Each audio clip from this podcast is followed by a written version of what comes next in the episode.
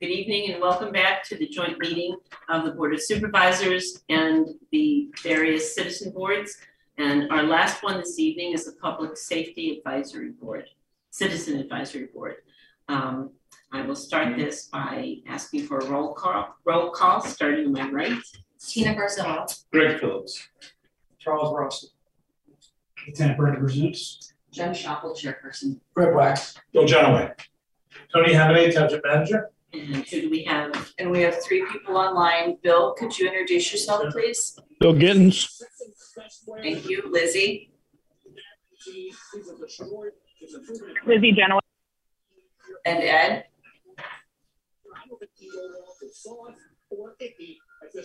You're on mute, Ed.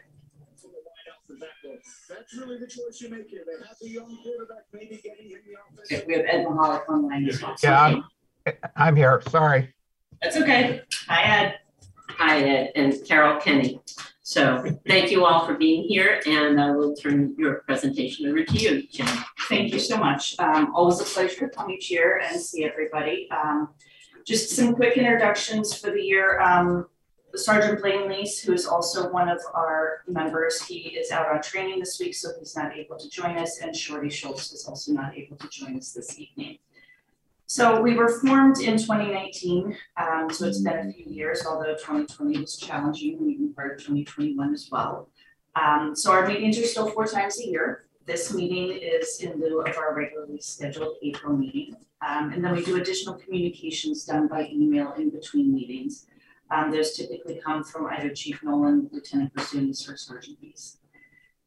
We have, we are still comprised of the same core members that we started with, people from Fire and Rescue Services Board, Police Citizen Advisory Board, and Lafayette Ambulance and Rescue Squad Board of Directors. We do currently have one vacancy. Um, and to my knowledge, that has not yet been filled, but we are hopeful that we find somebody interested, um, in sharing some time with us. So this year I broke it down in between what we discussed since we were here last in twenty twenty-one and then we've just, what we've discussed so far in the first half of twenty twenty-two. So second half of twenty twenty-one, we talked about the county crisis team, um, unemployment compensation fraud, which was very far reaching unfortunately, hit all sorts of businesses, school districts, um, you know, I don't think anyone was completely untouched by that. Um, and Blaine and Brendan were hugely knowledgeable in talking people through on the board what to do if that happened to them or, or a loved one. Also, we talked through the police hiring process. Um, you know, we interviewed quite a few candidates. I'm always very fortunate to be able to be a part of that whole interview committee. Huge, huge pri- privilege for me to be able to do so and get to meet all of the applicants that make that far in the process. We also discussed, of course, the flooding in Upper Merion that happened, you know, I believe it was in August of last year. Um, you know, and still some, some lingering issues, especially down in the Bridgeport area as well, which leads us to the high water vehicle, Bill's favorite.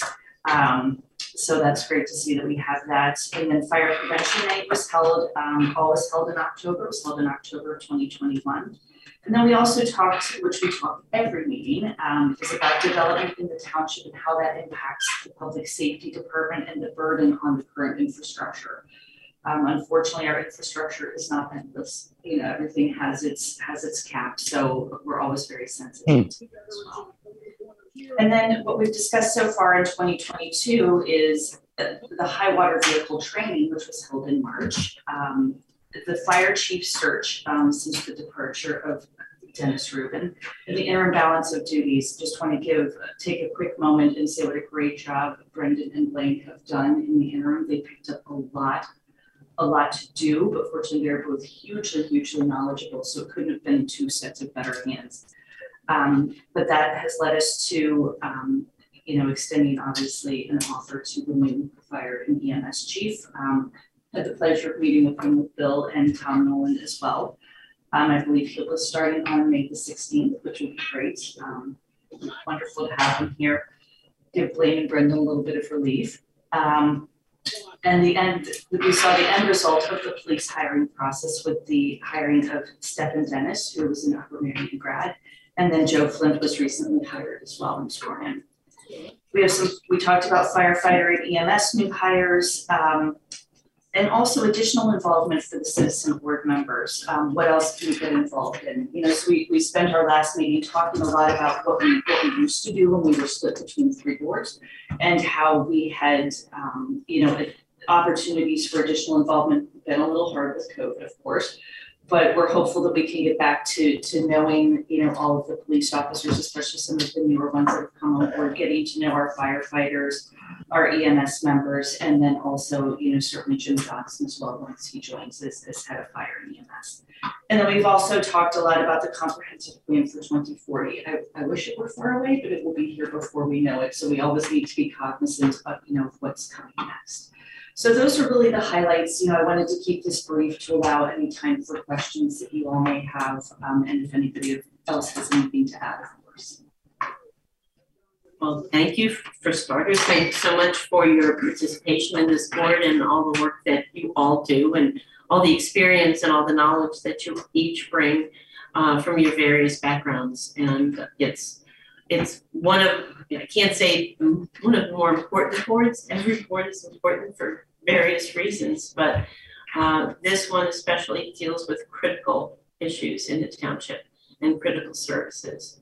So from that, that point of view, I can say that it's one of the more important ones.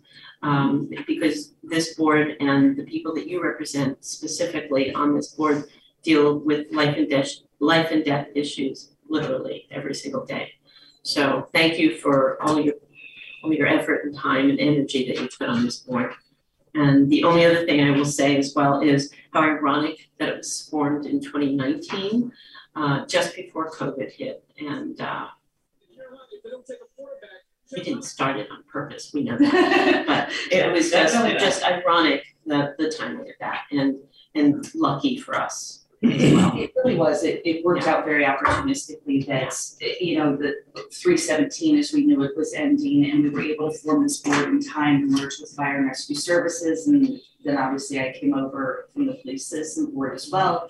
And it was, it was good that we had the opportunity to have a couple of meetings in person before COVID hit, because then, you know, obviously we had to do things remotely for a little over a year, and last year I was the only one who was able to come and present, so it's nice that we were able to have more members with us this year. Absolutely. And it's nice to be back meeting in person, but we still do, we still do offer a virtual option at our meetings, you know, that people's, people's schedules have gotten crazier, not, not better. You know, and also, you know, people have varying levels of comfort with COVID still, and we're very sensitive to that, so we will continue to host a virtual option as well. And make a, yeah. I'll open it to my colleagues.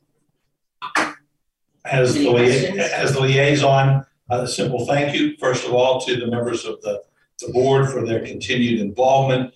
And, and I think that now that we have had this for a year where we've actually had the opportunity to meet, talk and so on, I think we're finding areas where this board comprised of three prior boards will bring some value uh, going forward. Anytime you consolidate, it, it's, it's a struggle to find out how you fit in. But I think we're, we're getting there, uh, particularly in regard to the communication out to the general public and, and back into the public safety agencies. So that, that's one thing. Second thing, uh, I mentioned it with the last group, but I'll mention it here as well. Sound the alarm, where we do the fire detector giveaway. Uh, basically, that'll be done in Swedesburg section. I believe it's in two weeks. Sweden, I believe we already did. King of Prussia will be later in the uh, summer or fall. But if you want a smoke detector, if you need a smoke detector, call the fire marshal's office. They will get in touch with the crew. The crew will get in touch with you and they will come out and install them for free on the sound the alarm days. Crews will be walking through certain sections of the township and they will install smoke detectors free of charge uh, in your residences. The high water vehicle, Jen's right, that's been one thing that I have wanted us to obtain for quite some time. Uh, having seen their value uh, on many, many uh, municipalities that I was uh, intimately involved with because they were clients over the years, ranging from um, Long Island all the way down to Florida. I saw the value of these, these vehicles, and now we have one. People are trained how to drive it. Um, Brendan and I sat through the class, so uh, we know where it's at, and uh, we we can push the start button. Hopefully we don't have to use it. That's right. Well, yeah, but unfortunately, we will have to use it. and it will come in handy in Upper Merion Township. And we got it, we got it uh, cheap. We got it really cheap when you s- look at the big picture. Where is it kept? It's kept at the Vital Road Fire Station. Uh, and it's, uh, if you want to see it, I'll be more than happy to take you up there to see it. That's the perfect location for it because that's where we Yes. have a lot of water Yes. rescues anyway, so. Yeah. Uh, you mentioned the comprehensive plan. Uh, comprehensive plan of public safety are one of my pet peeves because uh, most public, and most comp plans ignore public safety. But in today's world, they don't, uh, they, they shouldn't. So ours will have a- an integral component of public safety in each planning district, uh, going forward. And, uh, as we get to those, we will be reaching out, and that's gonna be one great way that our board can reach out to people in those planning districts and get them engaged to at least, here it is, what do you think are public safety issues in your portion of the community? And because perception is reality, and we may not believe it's a problem, but they'll tell us if it's a problem in their mind. Whatever it is, whether it's flooding or, or maybe they, they believe that they have a high crime rate, or maybe they uh, are concerned about children, whatever, whatever the case might be. The last thing that I would mention, uh, we were at the PSATS conference this week. And while I had the opportunity to speak twice, we were approached, or I was approached by municipalities throughout the state, multiple municipalities throughout the state. They had heard about what Merion had done in the consolidation of police, fire, EMS, and emergency management into a public safety department. They wanted to know how we did it. They wanted to know how it was doing and they wanted to know how they could get started doing something like that. So from Erie to south of Pittsburgh, through the central part of the state, all the way over here to the east coast or the eastern side of the state, municipalities have heard of this without us going out and proclaiming its value. They've heard about it from, uh, from inside, and they think that this is the future model. And I don't know if Brandon was gonna touch on it or not, but we have seen healthcare systems in other parts of the state who have essentially said to the municipalities, we're out of the ambulance business, go figure it out. And we will stay if you give us X amount of dollars, but basically, we're out of business in ninety days and you're on your own. Uh, Crozer was just the last one to inform seven municipalities. Uh, WellSpan did it in central Pennsylvania, they told him it was eighteen municipalities. So thi- this is a, a trend, we're, we're ahead of it. We don't have to worry about it because we have decided to go the next, the, the futuristic route here and create this public safety department. So that's, that's all I have, and I think that, uh, you know, there are a lot of good things happening. And we just have to continue to, uh, to do the right things, make the right investments. Because if you don't have good public safety, nobody wants to come here to live, nobody wants to come here to work, nobody wants to come here to shop or do their business. It is a core element that we are all here for. And we're very fortunate to be led by such a great leader Tom Nolan. I think he does a fantastic job pulling it all together. You know, especially, you know, it's not necessarily been a super easy transition, you know, getting the fire companies, you know, on board, but having a stipend program has helped in retaining some of the volunteers. You know, bringing over EMS, hiring firefighters, you know, bringing on Chief Rubin, having Chief Rubin leave you know, Tom has just done a really good job and does an excellent support staff as well that, that helps him always. But I think that leads to our great reputation for public safety.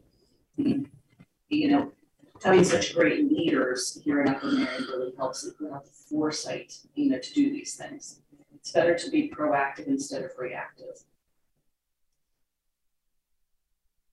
Anyone else? Uh, anyone who is on virtual? Uh, Bill Gittens or, I can't see. Something that says, look at this, And- and Lizzie, Ed, Ed, anything else? No, I'll be quiet for a change. Okay. And no- Nothing from me either. I want to thank the supervisors for being a great value to our, to our board and hope to have good interaction with you.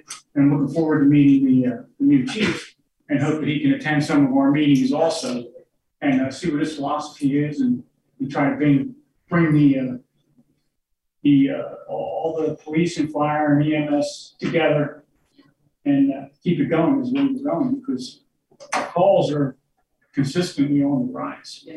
uh, for EMS and police. And uh, it's a burden, and uh, chief has a lot to do with uh, manipulating all the, all the uh, interactions that go on there. So that's all I'd like to say. But one session that I was at at PSATS, it came up that uh, this, this municipality wanted to disband its police department because they don't have a lot of crime, and when they do, it's, it can be handled by the state police, they said. And, and I raised my hand and I said, our police are really public safety professionals. They respond to auto accidents, which aren't necessarily crimes. Uh, they respond to civilian requests anytime they run into a situation where the civilian believes that they are threatened or there's a hazard or there's a problem or they need help. I said, police officers are there for a whole lot more than just to respond to criminal incidents. And Brendan, do you remember what the numbers were for last year for total calls that the police responded to? Typically, it's between thirty-five and forty thousand. Do the math. Okay, that's a lot of calls. And the numbers I saw for fire and EMS were running about five fire calls a day and about fifteen to eighteen EMS calls a day since the first of the year. Those numbers are significantly higher than they were five years ago. One thing you touched on earlier, I just want to touch real quick, it's a big concern in the community right now is the mental health support. And the part of the Crozer component that is getting a little bit missed, everybody's focusing on the EMS, is actually Crozer's the primary crisis center for Delaware County. A lot of the crisis services are gonna be shutting down. Um, just to let everybody know what is going on in Upper Merion, what Montgomery County has, uh, at their disposal. Building fifty is doing very well in terms of an organization. They are, um, receiving a lot of inpatients. Usually they can handle fifty to fifty-five patients depending on the level of care that's required. If they have to do a lot of one-on-one care, that number can drop. And there's seven hospitals in Montgomery County can also provide services. But because of the number of people that need care right now, a lot of the long-term capabilities are under stress. But Montgomery County is not facing um, the challenges in terms of facility shutdowns that you're seeing around us. And as an agency, we've been sending our fire and EMS staff and our police staff continually mental health crisis training, not just for self-care, but also for caring with the community. Uh, our entire patrol unit is trained at the basic crisis intervention level uh, with Montgomery County. That started 2004. Aside from our two recent hires, will be attending shortly. Um, and department-wide, nearly 90% of our officers have that training. Um, so that's been a, a, a main focus of not just the police department, also fire and EMS as well within our public safety. Good to hear about the ongoing training as well. That's, that's an important component, whether it's for police or fire or EMTs. Uh, that's an important component all across the board to keep everyone up to, up to, up to date on the latest information, the latest laws, the latest, um, processes and so on. We're constantly making adjustments, like with the, uh, the entrance of the access, Montgomery County Mental Health Access Team rotating through our department, um, utilizing that instead of a response.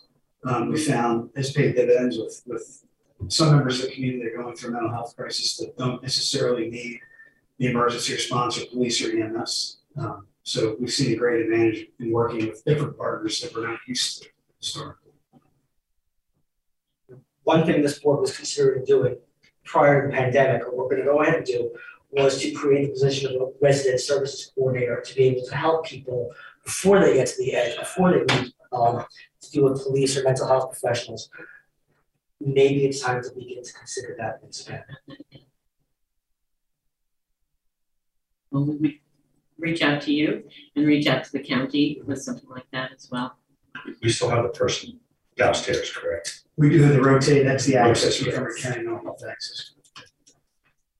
But they're domiciled, they're domiciled here. They, they rotate through, they usually come through one day a week, but they're based out of Plymouth Meeting. So many times they're in Upper Merion, even if it's not on one of the regular days that they're here. Uh, so we're working on getting them here more, but, um, other police departments are interested as well. As you can tell, but they're also looking to hire additional staff. So they can be present in those locations more, because when they get the information face to face from us, uh, sometimes we found that saves a lot of time versus a family member or a neighbor calling and getting bounced around and various phone systems and other, other partners involved. Uh, so it's worked out really well for us. And they're crisis, so they want action. They do.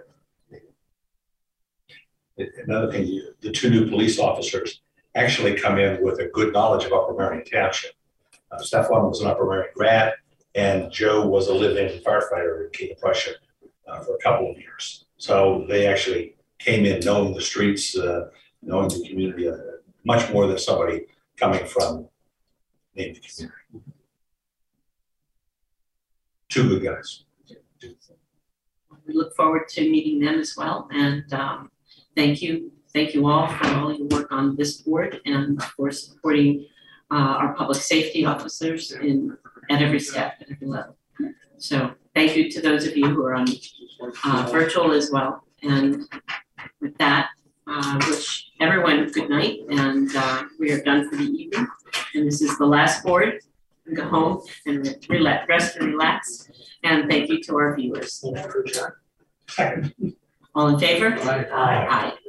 Okay, we are adjourned. Thank you, everyone. Good night.